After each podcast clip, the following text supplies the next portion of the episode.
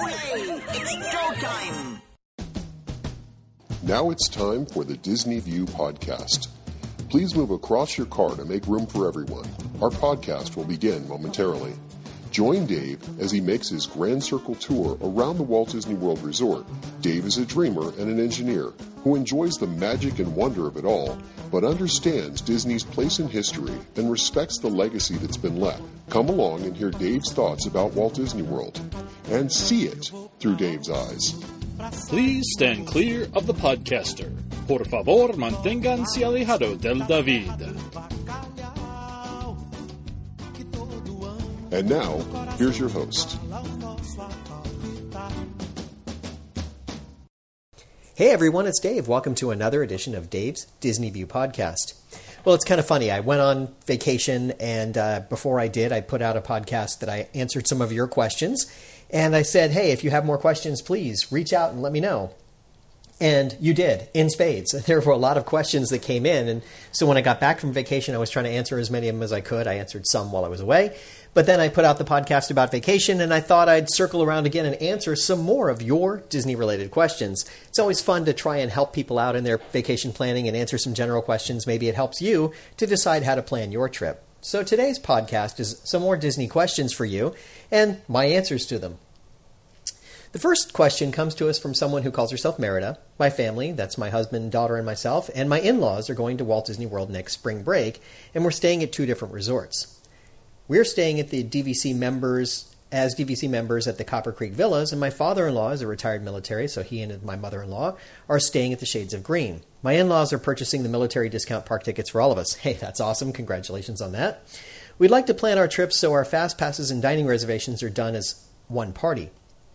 Can I link my in-laws to my uh, my Disney Experience profile and book their fast passes and ADRs along with our, and that's advanced dining reservations, by the way, for those of you not in the know of the uh, nomenclature there, along with ours, even though we are at two different resorts. I'm considered the Disney expert of the family, and the logistics of this one has me a little stumped, especially with the military ticket aspect. Any help or insight would be appreciated. Thank you. Well, the good news is, yes, you can link them all up. All you have to do is get all the all the ticket information and put it into my Disney experience. If, in fact, they have to purchase them uh, at, when they get there, then you have to wait and you'd have to do all your bookings while you're there. The advanced dining reservations are easier. You can just go ahead and book up the advanced dining reservations through the My Disney Experience app. You don't need to necessarily have it linked up to anything else. You can book those separately. So you could go ahead and do those today. That's no problem. You can just go through and add the uh, dining reservations. The um, Fast Pass Pluses, you'll have to wait and do those uh, once you have the ticket information. You'll just book them up through there, and you can link everybody's account together so you can do them all in My Disney Experience and get them all going. It's actually pretty easy. You just need the uh, ticket number once they have the physical ticket in hand. Uh, you just need to put the ticket number in there or scan it if you happen to have access to it. And then you can just put it right into the app, and then you can assign it a name, and then you can add them as uh, fast passes to it. Alternatively, if you um, if you want to, you could keep them separate, and uh, you could work together as a family to try to figure out what things you're going to do. So, say perhaps you and your husband want to do something, but your daughter doesn't, and she'd rather do something with your in-laws. You could put her on their account if you wanted to do it that way, but it's probably more complicated. Much easier to just put them all on the same account, link them together, and uh, do it through your app and have some fun with it. Um, so that way you can pick and choose the things that you want to do. It works out fairly simply. Uh, you can you can make it work. Um, it's really not that hard. Uh, you really just have to go through and, and just link them. That, that's it. And then once you've got them linked, uh, you can you can go ahead and do everything you want to do. Now, keep in mind that the window to book the FastPass Plus experiences for you as a DVC member, if you have your tickets, is a longer window than the 60 days. But because you're buying the military tickets, I believe you're going to have to uh, live within the 60 day window, which is still good. You can still get a lot of stuff done and pick some things you want to do. Remember that in the My Disney Experience app or at a kiosk, if you feel like you want to stop by a kiosk, you can always update or change those. So you may book some things, you may not like what you booked, you may want something else, but always go back to the app and keep looking for other openings. People change their things they want to do all the time.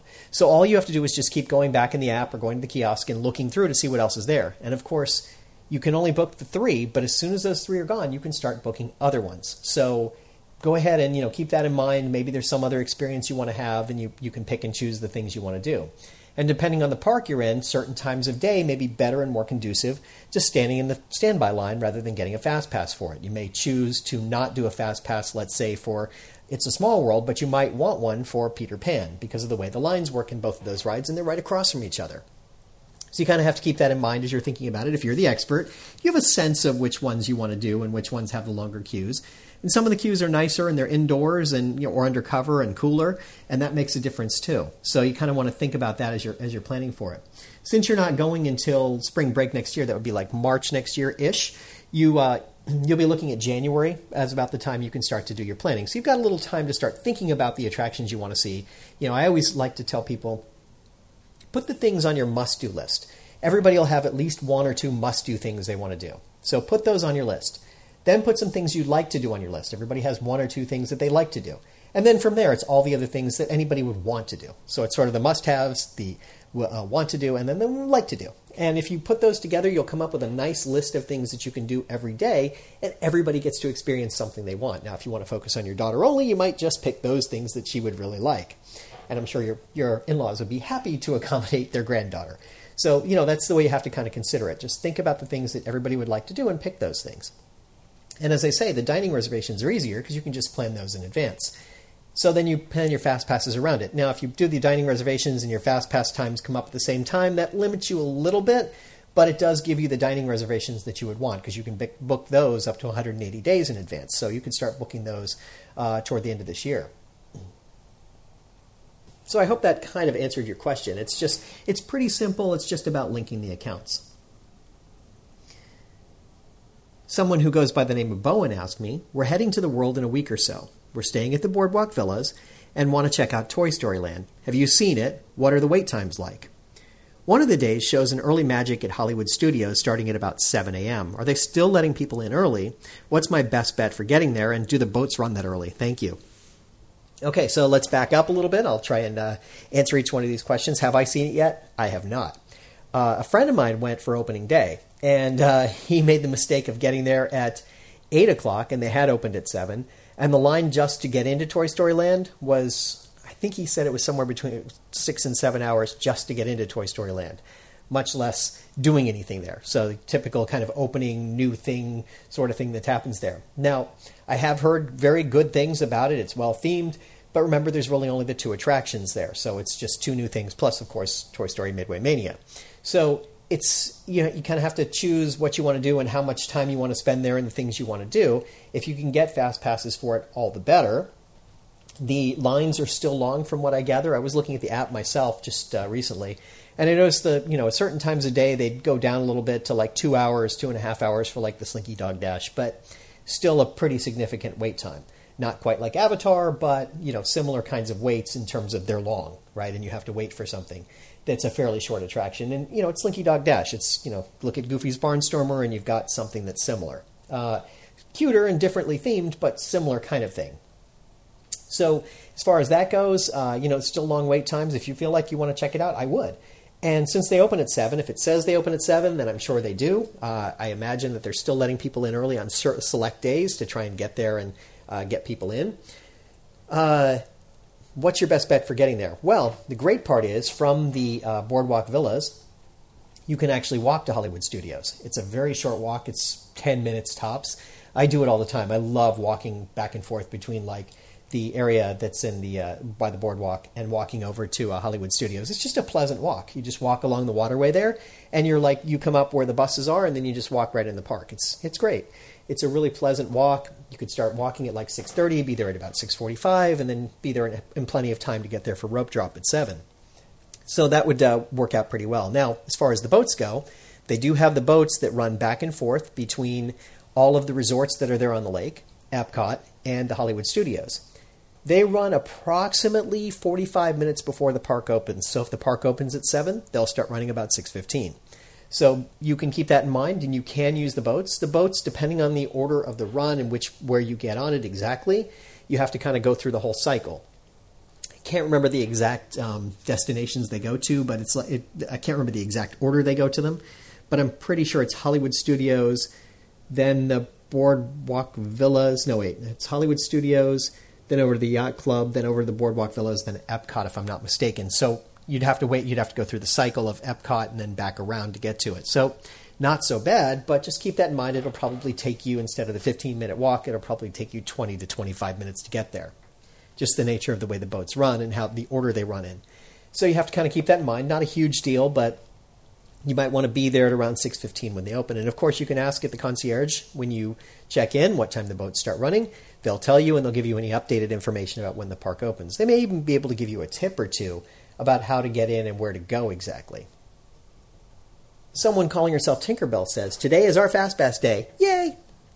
I was just wondering, one day we have fast passes to the Magic Kingdom for earlier in the day. The last one is scheduled between 11:50 and 12:50. My question is that once we use the last fast pass, are we allowed to book a bonus pass for another park or does it have to be the Magic Kingdom? So the way the Fast Pass Plus system works is you go in and you select your 3 for the day for the park that you want to go to. So if you want to go to the Magic Kingdom, you would select your 3 Fast Pass Pluses.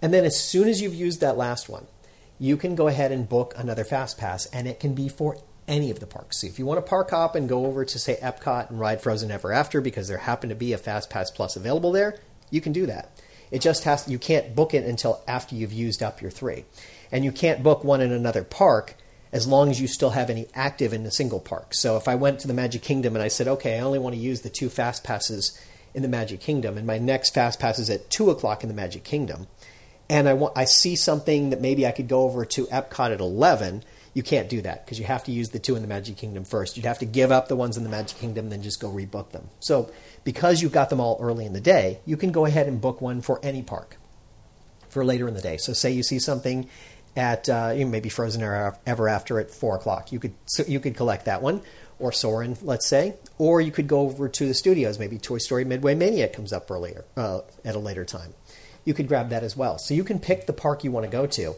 You could just pick, now it's just one at a time. You can't pick any more than one, and it's just what's available at that point, what inventory is available. So, you know, you want to kind of think it through.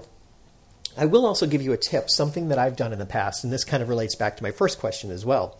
When you're going through your FastPass Plus selections, if you're a group of one or two, or maybe even three, it's really not so bad. You can almost always find accommodations at a time you're looking for uh, as you as you book another fast pass throughout the day, or you book one that you book one that you hadn't booked. Maybe you weren't sure what you were going to do, so you go ahead and you book you book them. One, two, sometimes three are easy to find. Beyond three, it gets harder.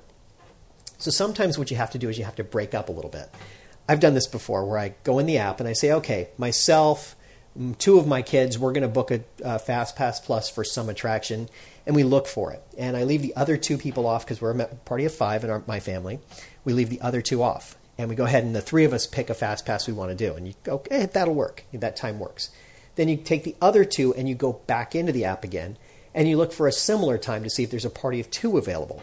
And it may not be available at exactly the same time. So supposing your fast pass time was 11:50 to 12:50 for the first group, the next one available might be 12:30 to to uh, 1:30.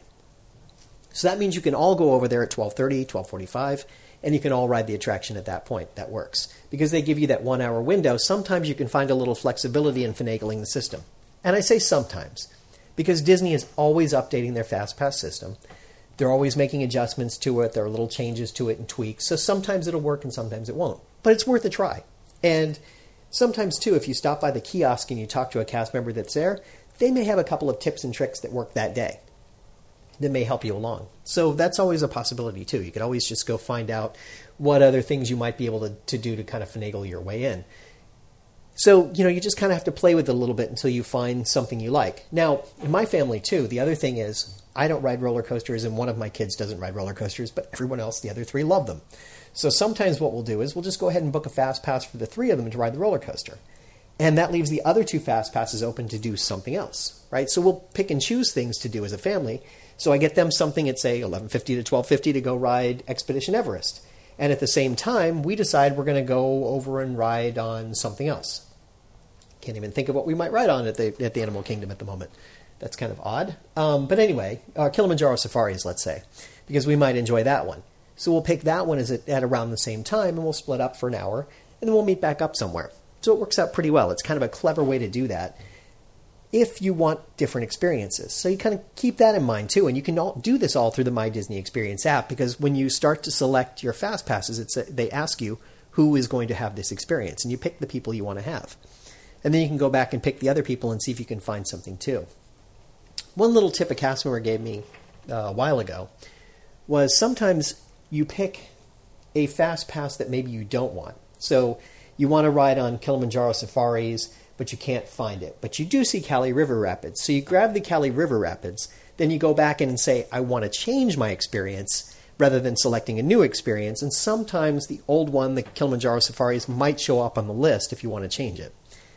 I don't know if that still works, but it was a good tip and it worked for me a couple of times. It's worth playing in the app a little bit to see if you can find something that you might want to do. Someone named Robin says, I thought I saw something about being able to buy a pearl at Epcot, and there was a little show that goes along with it. My daughter's 10th birthday is coming up, and we'll be in the park that day. Can you tell me what this is, where it is, and about what it costs? Do you think my daughter might like it? So, the answer to that question is yes, I can tell you. In the Epcot, in the Japan Pavilion at Epcot, there's a pick a pearl experience. It's in the Mitsukoshi store. If you kind of go in the front door that faces out toward the uh, the promenade, you go right in there, you walk about a third of the way back, and on your left hand side, you'll see there's like a tank with uh, oysters. And you go in there and you uh, you can actually pick a pearl, and you, you actually go and pick an oyster you want. They will pull it out, they will open it, and they will give you the pearl to take home that uh, you can then you can then call your own. They'll size it for you. They'll tell you what color it is, and they'll give you an approximation on you know how valuable it is. And there's a little ceremony that goes along with it, and it's fun. They do some fun things while they're doing it. You know, everybody's like hooting and hollering, and they're playing a drum, and they're having some fun kind of doing it as they open it up and show you the pearl. And it's really pretty cool. It's very cute, um, and I think probably your 10 year old daughter would love it. It costs about sixteen dollars, give or take, for the pearl. You uh, you pay at the register, and then they you get to pick the pearl you want, the oyster you want. You never know what's going to be inside, but you get it and that's just for the pearl. Now you have the pearl you can take home, they give it to you in a bag. Now, if you want, you can purchase a little jewelry to go with it. They have different settings and rings and necklaces and things that you can put it in. So you can pick out something that you like. And those, those are an additional cost, but it's, you know, effectively nominal given that you're spending the $17 on the, on the pearl, $16, $17 on the pearl that you have the um, you have this extra piece of jewelry maybe it's a necklace or something and they're not that expensive. They're not prohibitively expensive. It's maybe another 10 12 bucks. And they set it in there for you and then you've got a nice little souvenir to take home. Now of course you can just take the pearl home and have it set at your local jeweler too. Might be cheaper but it's not the same as getting it at disney. But it's a really fun experience. And it's it's one of those things even if you don't buy the pearl i highly recommend walking by and watching it and watching someone else do it because it's really kind of fun. You, you just sit there and there's a little charm to it the way they do it. Um, you know, there's a little ceremony that goes along with it, and they make a big deal of it. And they, yeah, everybody's special, right? Each one of the kids or the adults who purchases the pearl uh, has a little experience there, and it's fun to watch them open it. And you never know what you're going to get. Could be a very large one that's more sought after in, in some sense, or it could be something that's really small and you know just just precious to you. But it's a really fun experience, and I do really recommend doing that. It's it's uh, it's something that's just one of those fun things to do. And finally, I have a message from Kate. I'm planning a trip, and I can't make up my mind if my eight year old son will have more fun doing the Sorcerers of the Magic Kingdom or Agent P's adventure in Epcot. I'm sure he'd enjoy them both, just can't decide which one, which one he'll like more. I think you're right. He'll probably enjoy them both. I think they're both kind of fun. Now, Sorcerers of the Magic Kingdom is a little less fun in some ways because it's not so interactive. You're just standing there and you're doing something, and you're you know you're waving your your cards at the at the screen and you're doing stuff and the screens change and it's clever and it's cute, but it doesn't have that I don't know. There's no oomph behind it. The Agent P experience is a blast. It is so much fun. My kids love that. We tried Sorcerers of the Magic Kingdom. They were kind of like ambivalent about it. It's like okay, that's nice. But the Agent P experience, they want to do it every single time they go. Even my older ones want to do it because it's fun, it's interactive, there's something happening. You're watching the storyline from Phineas and Ferb kind of play out. So there's Agent P, and there's Doofenshmirtz, and there's uh, Carl, and Major Monogram, and they're all there. And they're telling you a story, and you're helping Agent P solve a problem. And then there's a in most cases, there's a uh, audio, not an audio animatronic, but a, uh, a replica of one of the characters who comes out and does something. So you see him do something. It's very cute the way they do it. So, like over by Japan, uh, Agent P comes out on a boat. Over in Germany, uh, Doofenshmirtz is running around the Glockenspiel. Uh, you know, lots of other places. There's a lot of different things that they do, and it's just fun. It's just there's a certain interactivity to it that makes it kind of fun and, and engaging in a way. And uh, there's no sign up required. You can go. There's still one kiosk for the Agent P experience. It's over uh, by the World Showcase entrance uh, between Future World and World, World Showcase. So you can go there and do it, or you can just go online. In the My Disney Experience app, there's a link to go directly to the uh, Agent P um, adventure. And you can actually go to it directly on the web too, and I'll put a link to it in my show notes show notes page. But you can go directly in there and uh, go after it. It's kind of fun. You can just go pick it up and uh, just circle around the, the, the, World Showcase Lagoon and pick the places you want to go. And every time I see kids doing it, they're having fun. Not that they're not having fun in the Sorcerers of the Magic Kingdom, but every time I see them in World Showcase, they're just having a great time because they're engaged and they're immersed. And I know Phineas and Ferb hasn't been on TV in a while, so it kind of loses a little bit of luster, but it's still a lot of fun. It's very engaging. So that'd be my recommendation. That's the one I think your son will enjoy more, but that's just my personal opinion. You may find that your mileage may vary a little bit, but I would suggest you try them both. And if you get bored with it, they're both free. So if you get bored with it, you just move on. There's also a pirate's adventure over in um, Frontierland. I'm sorry. There's also a pirate's adventure over in Adventureland that you can take on, and that's kind of fun too. It's a little different, but it's a similar kind of thing where you're interacting and doing some things and uh, it's kind of fun. You're going around in this little pirate's adventure over there. So kind of something kind of fun. Again, it's free and uh, it's just included with your park admission, so you could try that out too. Well, there you go. I hope I've answered some of your questions, some more of your questions that have come in. And as always, please keep those questions coming. It's Dave's Disney View at gmail.com. Always happy to answer your questions. Park planning, having some fun, whatever it might be. If I know the answer, I'll tell you, or at least I'll give you my opinion. Um, so there, there you go. Well, that's my show for this week. I hope you've enjoyed it. And remember, if we can dream it, we can certainly do it. Bye now. Thank you for tuning in to the Disney View podcast. We hope you had a pleasant stay and arrive home safely. Please remain seated until your ride vehicle stops completely. Then, gather your personal belongings and step out onto the moving platform. And yes, I know it went by so quickly, but don't worry. One of the nice things about traveling on this podcast is that the journey is just beginning. Show notes are available on DisneyWorldPodcast.net. While there, please check out some of our affiliates. You'll also find links to Dave's iPhone and iPad apps. There's an app for pin trading, one for finding hidden Mickeys, and an app for finding and tracking pressed pennies around the Walt Disney World Resort. And you never know just what Dave is working on next. If you have questions, feel free to drop Dave an email at davesdisneyview at gmail.com. Original music you're hearing in this podcast is Oslo Doom by Gilberto Gil. Of course, this is a fan podcast and in no way affiliated with the Walt Disney Company.